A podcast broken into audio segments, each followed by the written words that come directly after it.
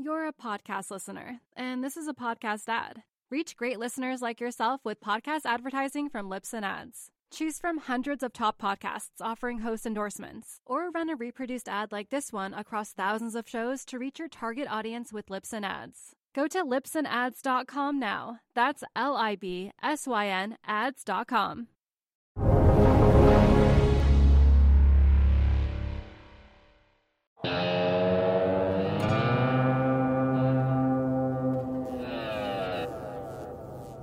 Welcome to the Real Vision Daily Briefing. It's Friday, April 24th. We've got Real Vision's Ash Bennington standing by with Tony Greer of TG Macro, and they're ready to give their macro analysis. But before we go to them, let's go over the biggest stories in markets as well as on the coronavirus pandemic. Starting off with some coronavirus data, the US confirmed death count has surpassed the 50,000 threshold out of close to 900,000 confirmed cases that we've now had that's certainly a grim milestone. This comes at a time when President Trump has signed off on the most recent relief package, and states like Georgia are beginning to reopen businesses today. While in South America, the total confirmed case count has reached 100,000, the majority of which are in Brazil, Peru, as well as in Ecuador, where the official death count exceeds 500. But it's likely that the true number of deaths from COVID in Ecuador is actually much, much higher. According to the BBC, from the beginning of March till mid April, uh, just one province alone, Guayas, reported almost 15,000 deaths, and that's a death rate seven times higher than normal. The lack of testing and medical supplies has imposed an incredible burden on Ecuador, which might be one of the hardest hit countries in Latin America when it comes to the coronavirus. Going back to the States now, where jobless claims continue to pile up. Yesterday, the cumulative tally coming in at 26 million. Some of these jobs, as we know, are in the service sector, but employees who work at startups are feeling the burden of the shutdown as well. According to layoffs.fyi, a database that tracks job losses, over 30,000 employees from over 300 tech startups have been laid off since March 11th. The layoffs were concentrated in the San Francisco Bay Area, unsurprisingly, and we're already hearing rumors that the real estate market there is under significant distress. Revenues across almost every industry are taking a serious hit, and with venture capital drying up, it's unlikely that any of these startups recover anytime soon, if at all. In market news, the S&P 500 is getting quite pricey if you look at the forward price to earnings ratio. Over the past month, constituent equities have been bid up even as the picture for those companies' future earnings continues to get worse, making the S&P 500 the most expensive it's been since the 2001 dot-com bubble. In Europe, equities had a bad day after yesterday's dismal economic indicators dovetailed with ECB President Christine Lagarde's dire warning to EU ministers that GDP for the Eurozone could contract by as much as 15%. So far, the ECB has been relatively restrained. It's been the dog that hasn't barked, at least compared to the Fed. But it's forecasted to take its QE to the next level, and its recent loosening of collateral requirements has caused some to speculate that it will soon join the Federal Reserve and start buying junk bonds outright as well. For a more in depth look at Europe, you might want to check out today's interview with Mark Blyth and Adam Tooze. It's a great conversation about the ECB and the Fed, as well as about fragility in the global economy in general. And lastly, here are some stories that we didn't have time to cover today. JC Penney is on the brink of bankruptcy, while the Brazilian stock market tumbled today as Justice Minister Sergio Moro resigned. And lastly, the insurance industry worldwide is bracing for some of the biggest losses in recorded history. Maybe we'll dive into these stories next week, but for now, it's time to go to our heavy hitters. We have our very own Ash Bennington hosting the great Tony Greer as he makes his glorious return to Real Vision. I know Tony and Ash have some very strong thoughts on everything that's going on in the market, particularly as it relates to the relationship between the equity rally and central bank liquidity. I can't wait to hear what they have to say. Guys, take it away. Thanks, Jack. It's Friday, April 24th, 2020, just after market close in New York. I'm Ash Bennington for Real Vision. This is the Real Vision Daily Briefing. Today, we're joined by our first external guest in the history of the show. He's been a host, he's been a guest, he's been a friend of the platform for many years. Tony Greer, editor of the Morning Navigator. Welcome, Tony. Thanks for having me, Ash. Thanks for joining us. Yeah, we had quite a week, right? You know, it was um, to me. I've looked at the market as trading on a combination of sort of technicals, optics, and sentiment.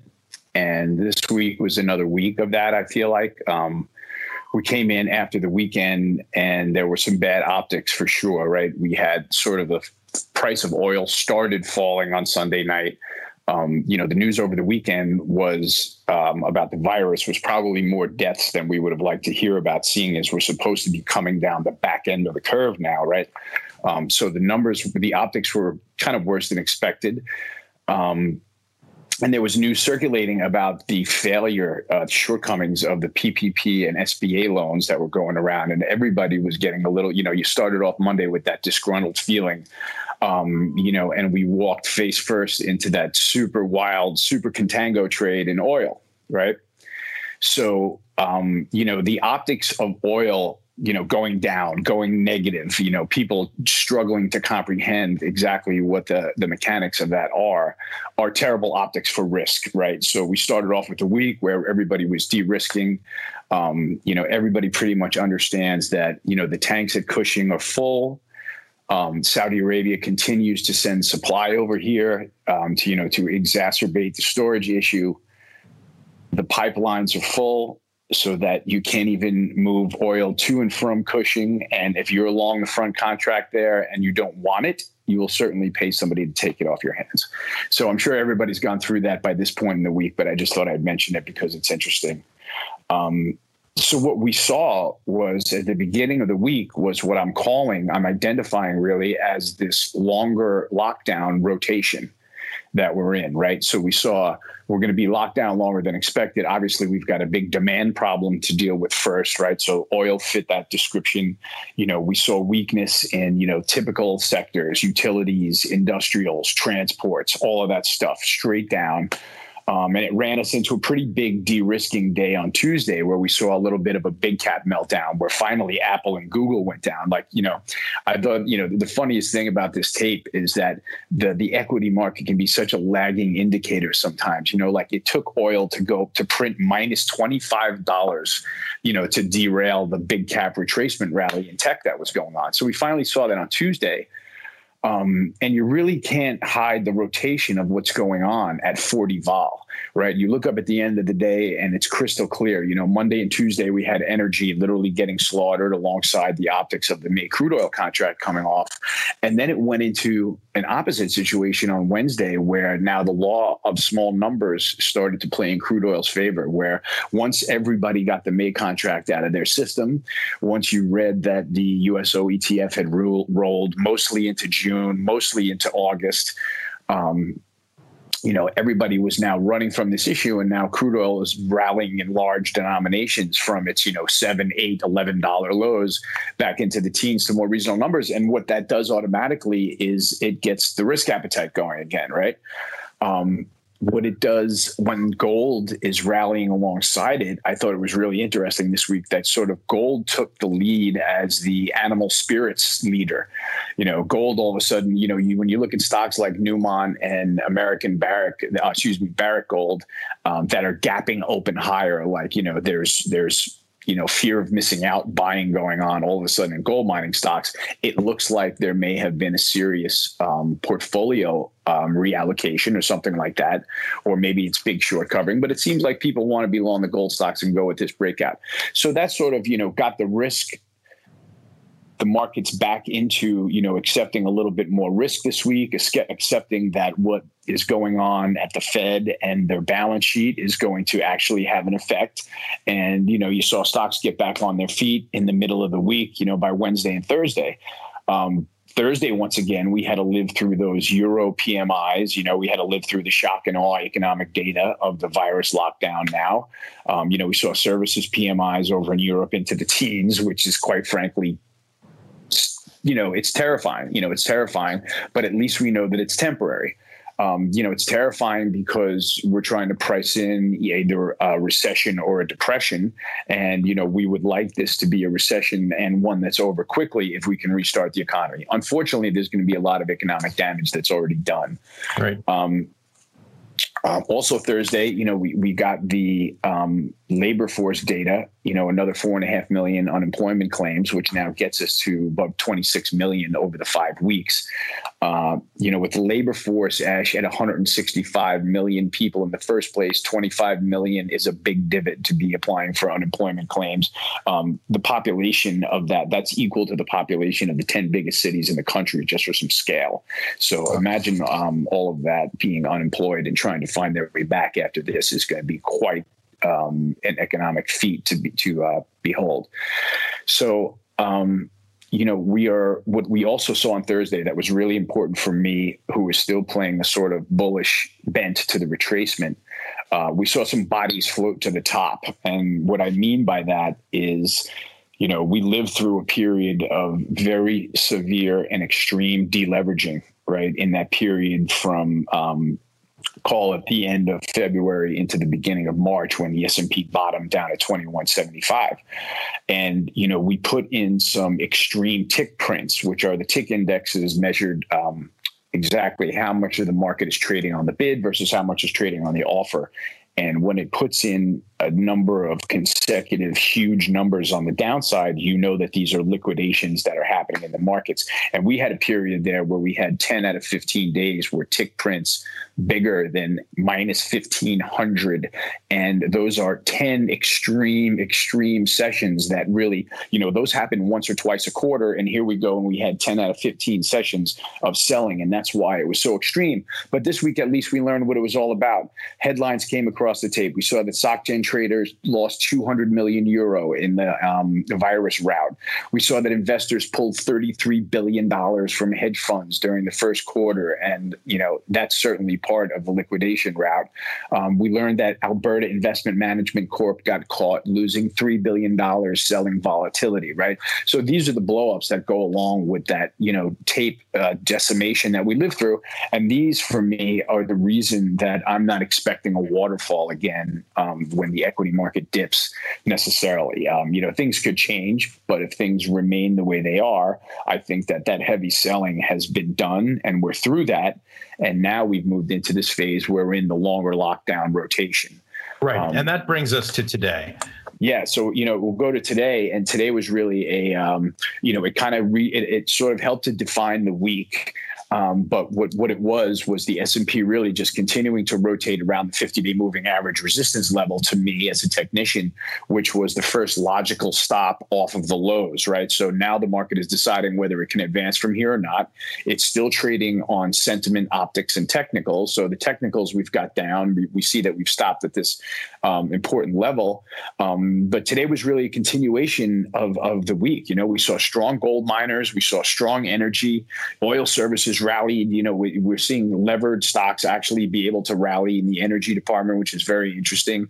You know, we saw strength in the cannabis sector for the first time in a while off of the lows. We're seeing biotech hold up because of the need for more testing and more biotechnology in this whole entire battle. Um, you know, and we saw a strong dollar again this week. So, you know, these are the things that to me are sort of holding the tape together right now. Right. Um, and and so that sort of brings us to a close where the tape is still in this rotation and a consolidation mode. Um, we didn't really make any decision as to which way we're going to break this week, but I would it sort of coils us up a little bit tighter. And I think that when we have the first large magnet, the next large magnitude move that's a move that I probably wouldn't want to fade after hmm. having mm. a week like this where there was so much distribution in the markets. There was a lot of stock changing hands in big cap stocks. You know, they had really volatile rallies this week and wound up not having much of a change. Um, all things considered. But it's going to be interesting to see, of course, how we play out, right? So, so I love to hear, you know, what things look like on your side, Ash, and and sort of what spin you're looking at in the markets. My biggest concern that I'll, I'll just touch on now is um, is going to be food inflation with the most recent shutdowns in a lot of the meat producing plants because many of the meat producing workers have caught coronavirus. And so if they've got to shut those plants down, now we're going to have, you know, product that's going to get wasted and probably not make it out of the warehouse. That means that it's not going to make it to the shelves. That creates a whole nother level of emotion on top of the high volatile markets that we're living through right now. Right. So, you know, there, there are a lot of landmines to navigate Um, but my posture, not that you're really looking for it, but my, my idea is that the S&P is probably, given what's going on at the Federal Reserve, um, given the fact that we broke through 4.2 trillion on the upside of the balance sheet and are now at something like 6.7 trillion in a month um, to me, that's sort of widening the Overton window as to where we might go with the balance sheet now. I mean, I would, I'm, I'm hmm. approaching it as there's going to be no limit as to what they take on the balance sheet. Um, I'm imagining that there's going to be tremendous public pushback from the fact that we've learned that a lot of large, large sort of larger small businesses have gotten their loans that they've um, applied for. And I saw a number of something like one in 15 of smaller businesses got right. the loans that they applied for. So, you know, that's going to cause devastating economic damage if the, if the data is really that tilted. And, you know, that's the thing that we've got to me, that's the 800 pound gorilla that's marching on around there in the future that we're going to have to eventually encounter is when this data actually comes home to roost on the tape. And then we're going to see right. what's priced in and what's not. Right.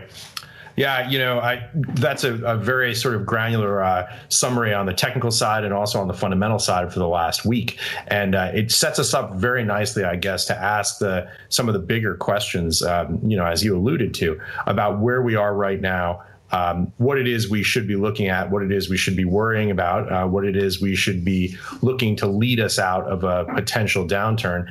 You know, the the single the data point that I found most interesting, or series of data points that I found most interesting, was an article uh, came out in the New York Times uh, a couple of days ago that detailed uh, a series of potential models forecasting the trajectory of this disease. Uh, and it was interesting to me because, you know, very simply, the, the models are all over the place, right? You've got, you know, you've got these eminent scientists associated with various eminent institutions coming up with different forecast models, and they all look completely different, right? And for guys like us who watch markets, the fact that we're watching epidemiological studies should make us a little bit nervous, right? That should tell us that there's a lot of uncertainty uh, in this market.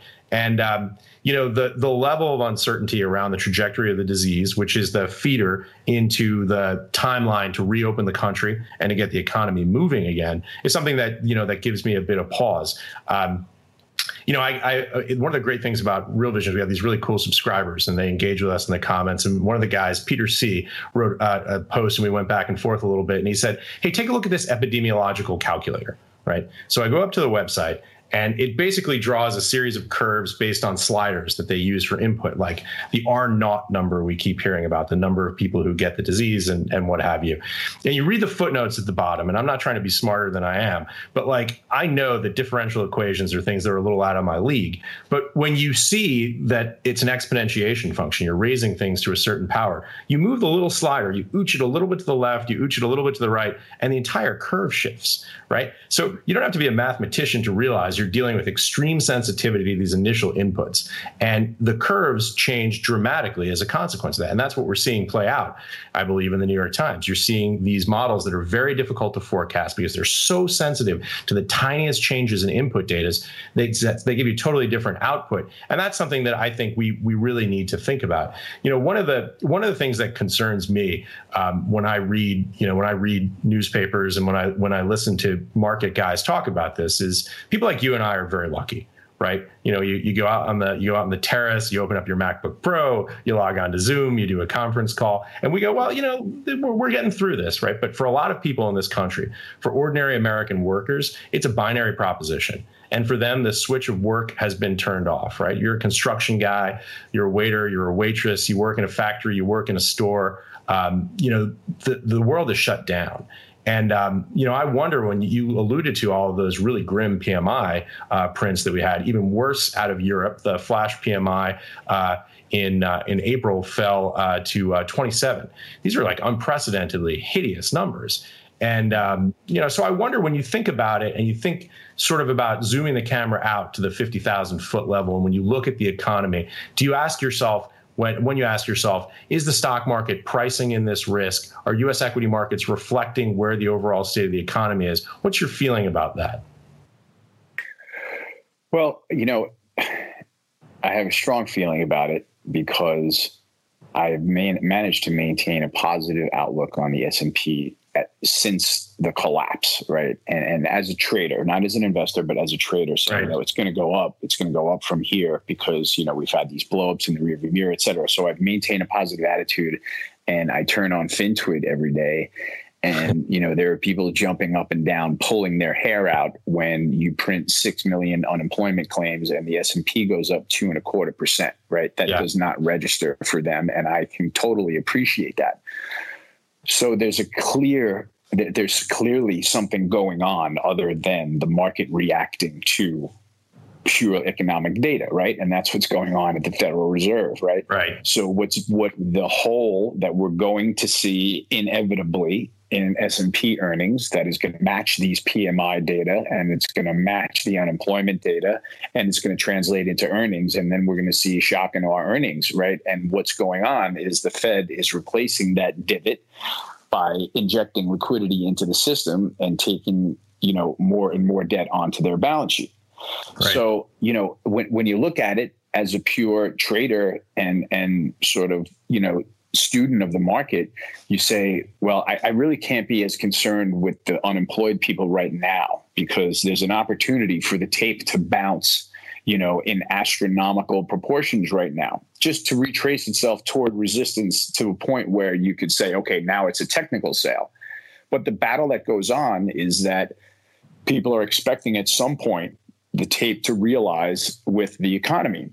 Right. Like we just been discussing, you know, we don't know whether we're in a recession or a depression or how long it's going to last or whether it's V shaped or swoosh shaped or whatever the heck it's going to be.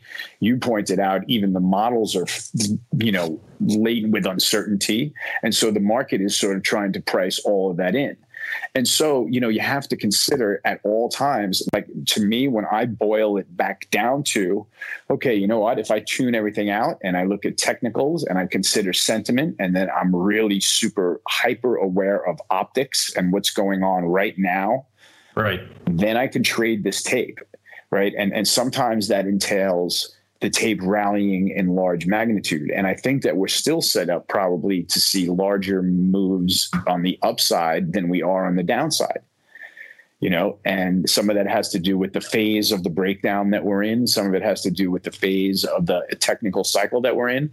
But, you know, this thing went down straight in a straight line so fast that now we're going to unfortunately we're going to see these insane melt-ups just for the tape to get caught up with you know what's overbought and oversold. So i don't want to drone on too much technically like that but there's a definite disparity between what's going on in the economy and what's right. going on in the tape and it's going to get worse. It's going to get worse.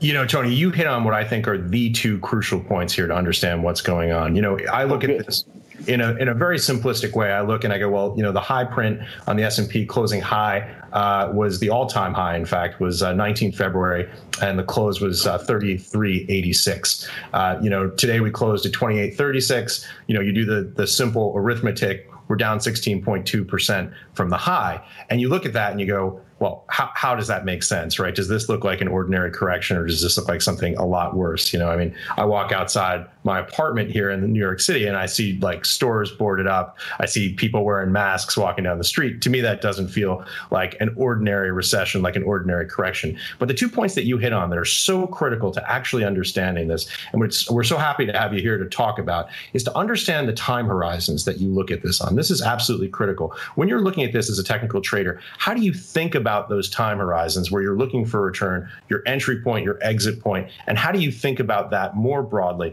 in the context of everything that's going on with all of the information that's coming at you?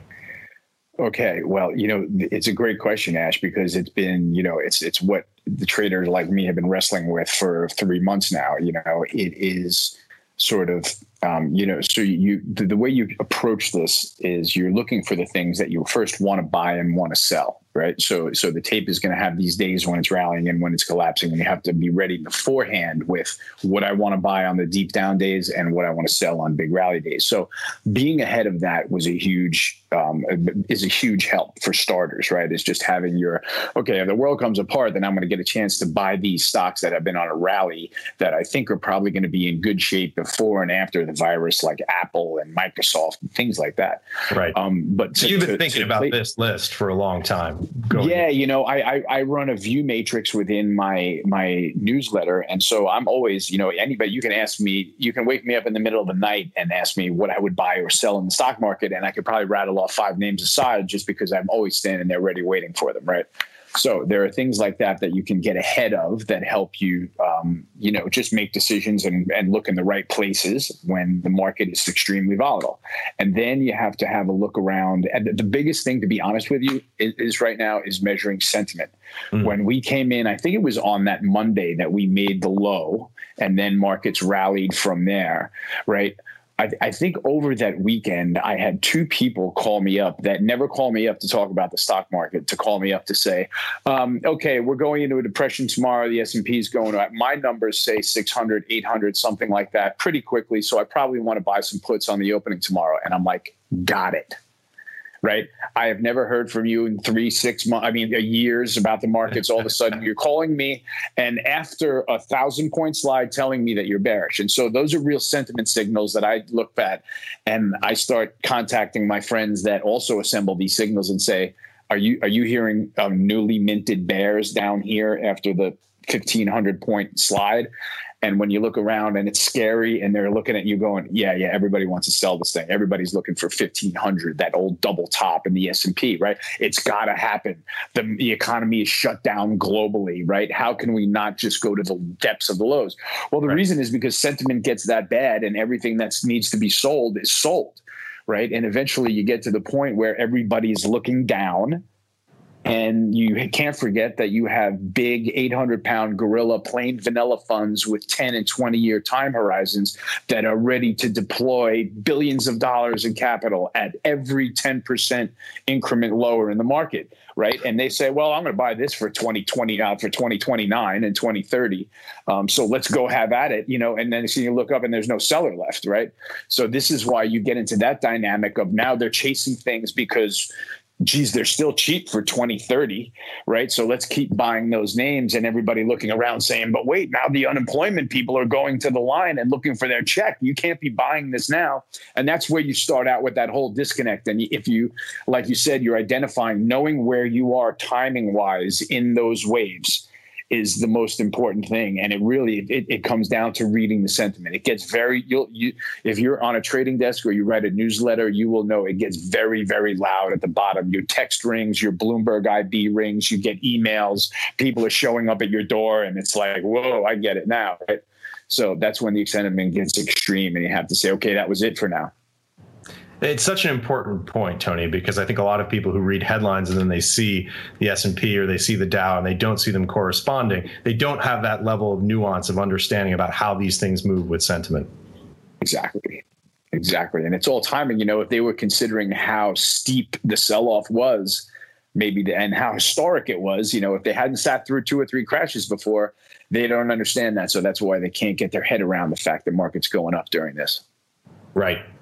You know, the other thing that you hit on the second point that is so critical uh, is the role of the Fed uh, in in reflating these markets. Um, you know, if if uh, you're in front of a computer right now and you hit uh, you go to uh, the uh, Fed Fred St. Louis Fred website. Um, and you look at the series WALCL, you'll see, uh, and if you're listening on a podcast, my finger's going straight up in the air when you look at this curve. It went down to a low. You know, the uh, the Fed balance sheet uh, was at about 4.4 trillion, 4.5 trillion for uh, for basically for you know the end of 2014, uh, and then they started to uh, they started to roll some of those assets off in 2017. We got down to about 3.5 trillion, I think, at the low on the consolidated Fed balance sheet, and from 3.5 trillion in the last you know, since the beginning of this crisis, since uh, around March 4th, we went absolutely straight line up uh, to uh, the number now, which is about 6.5 trillion. What's the role of the Fed balance sheet in this? How is it moving markets?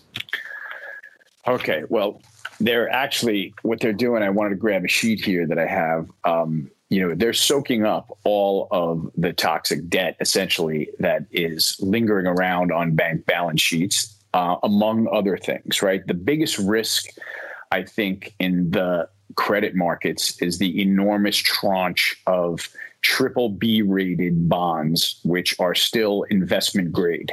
Right. Yeah if they get one level of downgrade, they become junk, right? That changes the dynamic for a lot of different funds. You know, investment grade funds have got to sell the bond now probably, you know, if in most cases that's the story, according to their charter, and be only long, um, you know, high uh, their investment grade bonds and have to sell the bonds that go high yield. So there's an enormous amount of credit that is in that tranche of triple B that is going to be now at risk with this type of shutdown, stoppage of cash flow, et cetera, et cetera. So we're going to have to see how that pans out in the credit markets. But what the Fed had their last line, just to start and work backwards, is you know the last thing they said was that they're going to be buying high yield credit. So you know, essentially they are now they're nationalizing the high yield market, right? They are the buyer of last resort. We no longer have to worry about HYG and JNK imploding because there needs to be a huge credit sale or there's a huge credit blow up within it. Um, but you know, the other role, you know, in to address this um, this shutdown the Fed immediately went to, to to address your balance sheet question, Ash. We went basically unlimited QE, right? We did a trillion and a half in repo over that several months period, starting from last September. I'm measuring now. We bought 250 billion dollars in mortgage-backed securities. They bought 375 billion dollars in treasuries. They relaunched a, a, uh, basically a TALF program to support the consumer and business credit. They launched two more facilities to support the corporate debt markets. They're going to now support um, municipal debt. They're going to buy agency issued debt. So all of this now, they are they have become the buyer of last resort in everything. And so that's another reason that leads me to believe that there's not going to be another huge waterfall in the equity markets because the Fed has come in and said we're going to be holding the high yield credit market together. You know, when everybody, the biggest thing on everybody's mind is cash flow, high yield is in trouble, triple B now getting downgraded to high yield. And the Fed said, well, we're a buyer of that now. So that changes everything, you know. And then you see people like Howard Marks opportunistically come out and say, you know what, I'm going to start a high yield fund, right? If the Fed is going to be buying actual high yield credits and you can get in the middle of that, then you can go ahead and be long those credits as well. And they probably won't go to the Fed's buying them. So, you know, this is a very, um, sort of against free market type of activity that we're seeing on the balance sheet right now but it's the game that's being played and if you want to you know play the game then you have to know all the rules um, so that you can play by them and you know the fed balance sheet going in my opinion now you know there, there's no sign of them reversing this right there was talk of winding down the balance sheet over the first qe4s that we've had right. and everybody was sort of optimistic for that and ironically we were most optimistic for it when Jerome Powell came into office. Yeah. You know, we had a su- we had a super straight laced guy with his chin held high, saying that he was looking to normalize rates and cut the balance sheet down, and you know, then he ran into you know the guy in the White House that wasn't having it. Right, he saw that everybody else in the country in the world was building up their balance sheet.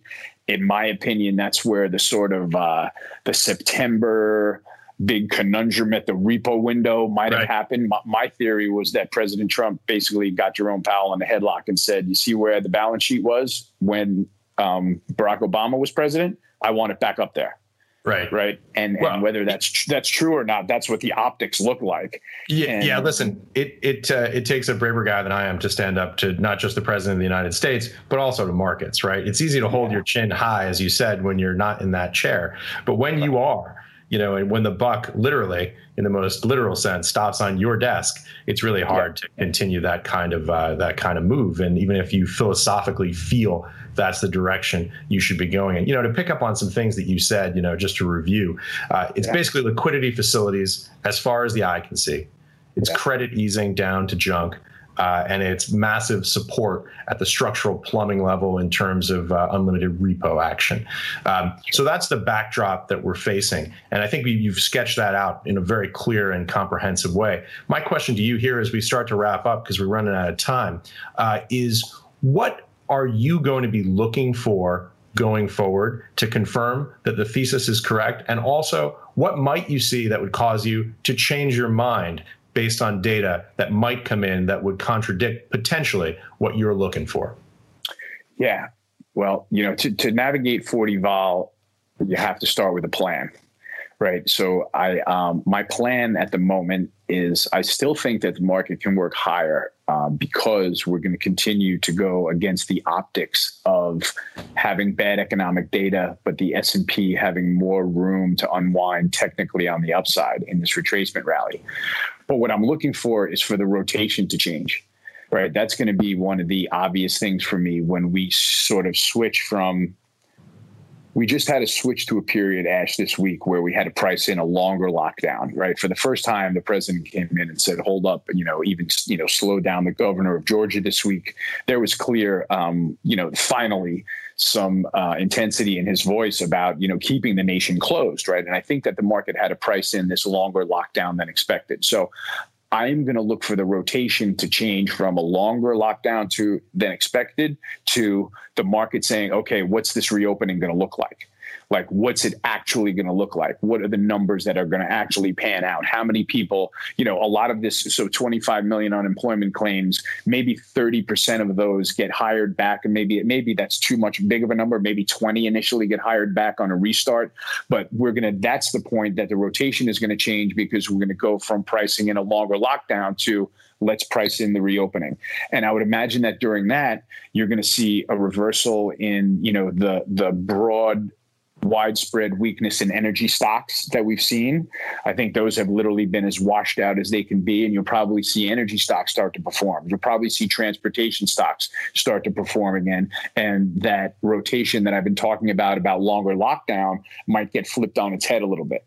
So that's what I'm looking for in the sort of next phase, that it may not be led um, necessarily by the gold miners right? Right now, the gold miners are leading animal spirits, but it's really a defensive play, right? Gold is rallying because of what's going on on central banks around the world, where they're all basically adding, you know, increasing their balance sheet at astronomical levels. Gold is probably pricing in some inflation in the future. So um, the rotation is going to change, and that's going to be my next sign of what the next phase of the market's going to be. And I can't tell you whether it's going to be up and down for the S and P because my view is, you know, I've been looking for it to reach back into these moving averages and fail. So we're now at the lower levels of, you know, it's reached the first level of where I think I could, it can fail. So I'm really, really on my toes with eyes wide open at this stage of the game. I think that it can trade up to 3,000. Um, but if it doesn't, and this happens to be the highs, and we go for a longer lockdown than expected next week, and this rotation continues, we may test a little bit lower levels. But like I said, I'm really looking for the S and P to to form a little bit of a sturdier bottom and not pierce that recent low. So that's how I'm approaching it. It's, it's still, I guess, it comes back to if it's fair to say, reading technical optics and sentiment again, but for the next phase, if that's fair. Tony Greer, Trader's Eye View of the World. Thanks for joining us. Thanks for having me, Ash. It was great.